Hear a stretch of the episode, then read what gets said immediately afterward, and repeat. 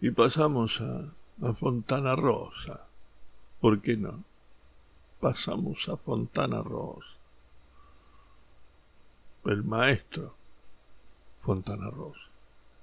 Les voy a leer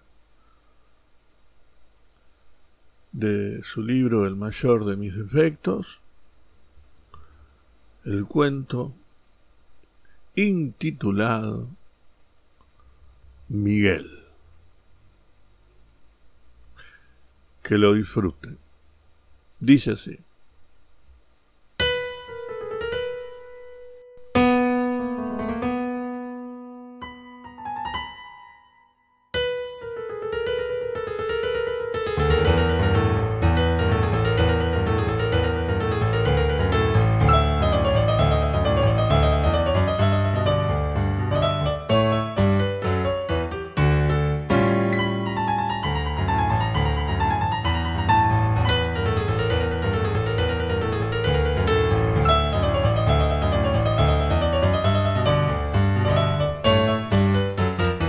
Pero ojo que yo era muy amigo de Miguel, ¿eh? No te voy a decir que éramos culo y camisa porque no es verdad, pero éramos buenos compañeros de trabajo. ¿Sabes qué pasa?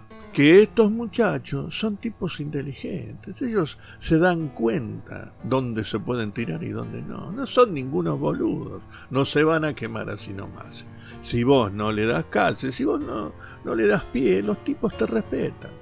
Y con respecto a Miguel, a sus costumbres, y bueno, su forma de vida, bueno, viejo, cada cual puede hacer de su culo un pito.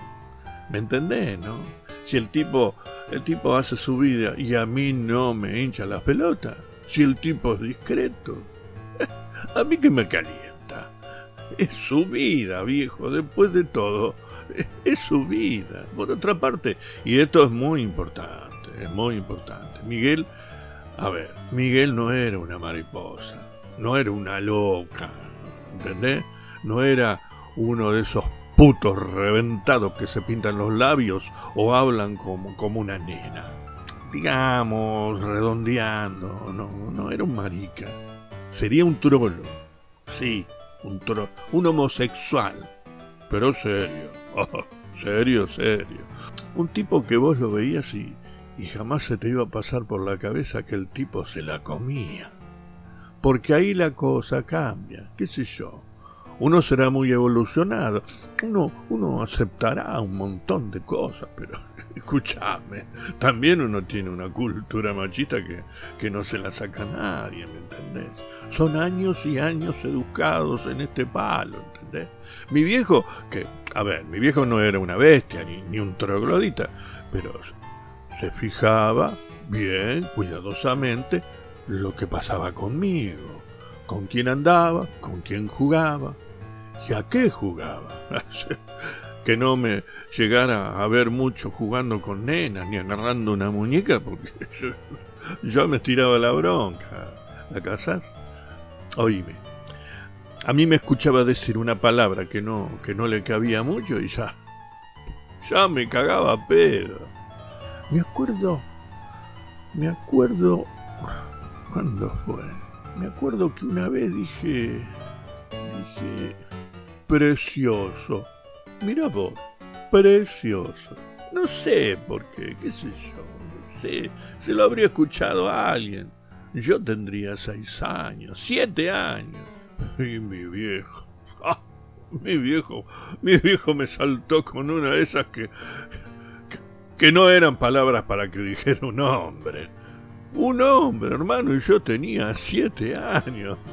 ¿Me entendés? Me decía, ¿cómo precioso? ¿Cómo precioso? Pelotudo, hay que decir, carajo. Esas son palabras que dice un hombre. Así que te imaginás, por más tolerante que uno sea, si te aparece un putastrón de eso con plumas, que se pone en brillo en los ojos. A mí no, no me gusta, ¿viste? ¿Qué querés que te diga? A mí, a mí me choca. Hay algo a nivel de piel, ¿viste? Es epidérmico el asunto. Y eso que a veces son, son, son muy graciosos esos tipos. Te juro que a veces hacen cagar de la risa. Porque qué sé yo, viste, manejan una longitud de onda diferente, tienen una sensibilidad distinta. No sé, eh, claro, qué joder, son distintos. Y en eso, en eso, eso sí lo tenía Miguel. Lo del humor, viste, era un tipo de un humor muy fino, sin llegar a ser zafado, pero fino, punzante, viste. ¿Cómo decirte? A ver, ¿cómo decirte? Malo Malo, eso era. Miguel era malo. Cuando quería ser malo, era malo. Pero te hacía cagar de la risa. ¿Entendés? Cuando alguien se le cruzaba, le entraba a sacar mano y era una, una víbora. Pero con nosotros, con los amigos, conmigo, no. Diez puntos. Diez puntos. Tanto que yo iba con él a todas partes, qué sé yo, a tomar café, a dar una vuelta, incluso a, cenar. Y ahí los muchachos me entraban a dar filo, ¿viste? ¿Te imaginas? Estos hijos de mil putas todo lo que me decían.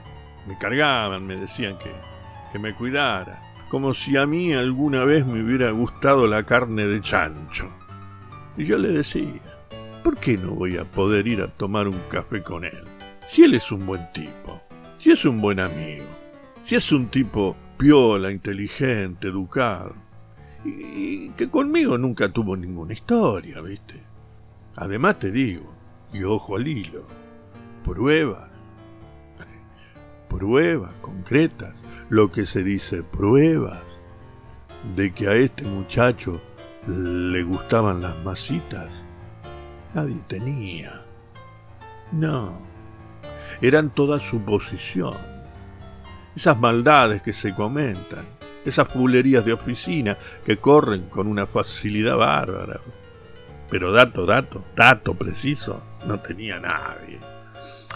Viste cómo es la gente, por ahí agarran un cabeza de turco y, y, lo hacen mierda por pura maldad, por envidia, por, por qué sé yo.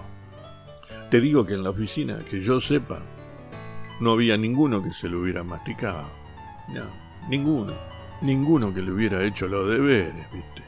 Y que pudiera cantar la justa, pero la justa, justa.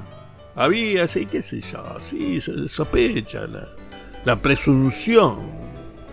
Porque el Miguel nunca le daba mucha bola a las minas, ¿viste? Porque, a ver, no le gustaba el fútbol, ni el box, ni ninguna de esas cosas. Pero nada más, ¿viste? Y con respecto a las minas, bueno, te cuento que en la oficina tampoco era la redacción de Playboy, ¿viste? Había un par de bagallos y otra flaca, la Graciela, que estaba más o menos, pero que, era una amarga, ¿viste? Una amarga, que no te daban ganas ni, ni de acercarte, ¿viste? Lo que sí, que a este, a Miguel, ahora que recuerdo, a veces lo venía a buscar un amigo en auto, otro tipo medio finoli como él, del que también se decía que se la lastraba. Al pedo también, porque al otro lo conocían menos todavía.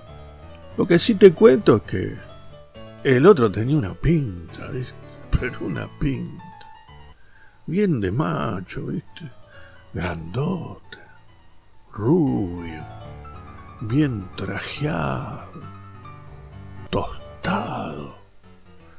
Eh, aparte se lo veía educado, de esos tipos que, que hablan en, en voz no muy alta, con voz grave, ¿viste? Ojos claros, de esos tipos que tenés que agradecer que vayan para Triqui, porque si van al frente, no te dejan una mina ni, ni para remedio. Pero te repito, pruebas así, concretas, de que el Miguel fuera trolo no había. Pero claro, ¿viste? hay algo, ¿viste? hay algo. Y yo no sé qué carajo es, pero hay algo. Algo que puede denunciar al tipo que no va al frente. Yo no sé, los gestos, la forma de pararse. Es misterioso. ¿Sabes cuándo se, se vendía el Miguel? ¿Sabe cuándo se vendía? Cuando se reía. Cuando se reía se vendía, Miguel. ahí le salía eh, la loca, ¿viste? Cuando se reía con risa fuerte, se le escapaba ese gritito, ¿viste? Ese tonito aputanado, esa cosa sospechosa. Cuando hablaba, no, no, para nada, no, normal. Normal el hombre, pero cuando se reía, cuando se reía, sí. Y ahí te digo, a mí me, entraba un lorca, así por todo el cuerpo, cuando por ejemplo estábamos en algún boliche con, con mucha gente. Primero que ya te, te fichaban al entrar, te veían entrar con, con este tipo y ya te miraban como, como diciendo, opa, este debe ser el nuevo machilongo de Battestini, porque el apellido de Miguel era Battestini. Y después con la risa, y, ay, la puta que lo reparió. Ahí, ahí yo me ponía, me ponía más, más en macho, ¿entendés? Eh, que hablaba con voz ronca, ¿viste? Así, con voz ronca. Ponía cara de pesado, me hacía el recio para que no fueran a pensar que yo también era un tragasable cualquiera.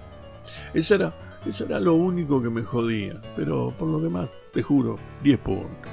Gran tipo, gran muchacho, buen compañero de laburo y para nada metido. Vos lo dejabas hacer su vida y él no se te metía en la tuya. Un señorito. Y por eso, por buen laburante, hizo carrera enseguida. Con decirte que él entró él entró a la empresa dos años después que yo y lo postularon para, para ese puesto de la misma forma que me postularon a mí. Que yo tenía más antigüedad, ¿viste? Te digo que, aún reconociendo el mérito de Miguel, a mí me dio bastante por las pelotas, que a este tipo lo pusieron en un plano de igualdad conmigo para aspirar a ese puesto. Lo que pasa es que al principio nos dijeron que que nos iban a ascender a, los dos juntos. ¿Te imaginas los muchachos cuando se enteraron de que yo me iba con el Miguel a Buenos Aires a hacer el curso de capacitación? Hijo de puta, cómo se pusieron los buitres. Te imaginas las víboras, ¿no? Y resulta que dos meses después de volver del curso, me comunican que el puesto se lo daban a Miguel y no a mí. Que había un solo puesto y era para él. Así nomás. ¿Podés creer vos? ¿Podés creer que a este tipo entra en la empresa dos años después que yo y al final me caga? ¿Lo podés entender? Yo no... A ver, yo te digo una cosa, yo no quiero pensar mal, ¿viste? Pero no me extrañaría que Miguel se haya encamado con Valenti, que es el gerente. Porque el Valenti tiene, viste, tiene buena fana de bufarrón ahí adentro. Estos tipos son así, viejo. Uno no se da cuenta porque ellos son diferentes, pero estos trolos te manejan una cosa de celo, de alcahuetería, de puterío, que uno no mancha porque no está en esa. Es otra sintonía de onda. Vos te quedás en el molde, laburás en lo tuyo, no transás, no te metes en camándulas y cualquier puto de mierda al final te caga, te recaga. Yo ya lo venía viendo mal a este asunto entre Valenti y Miguel. ¿eh? Dos tremendos tragasables. Claro, no podían dejar de ayudarse. Son una cofradía, viejo. ¿Podés creer?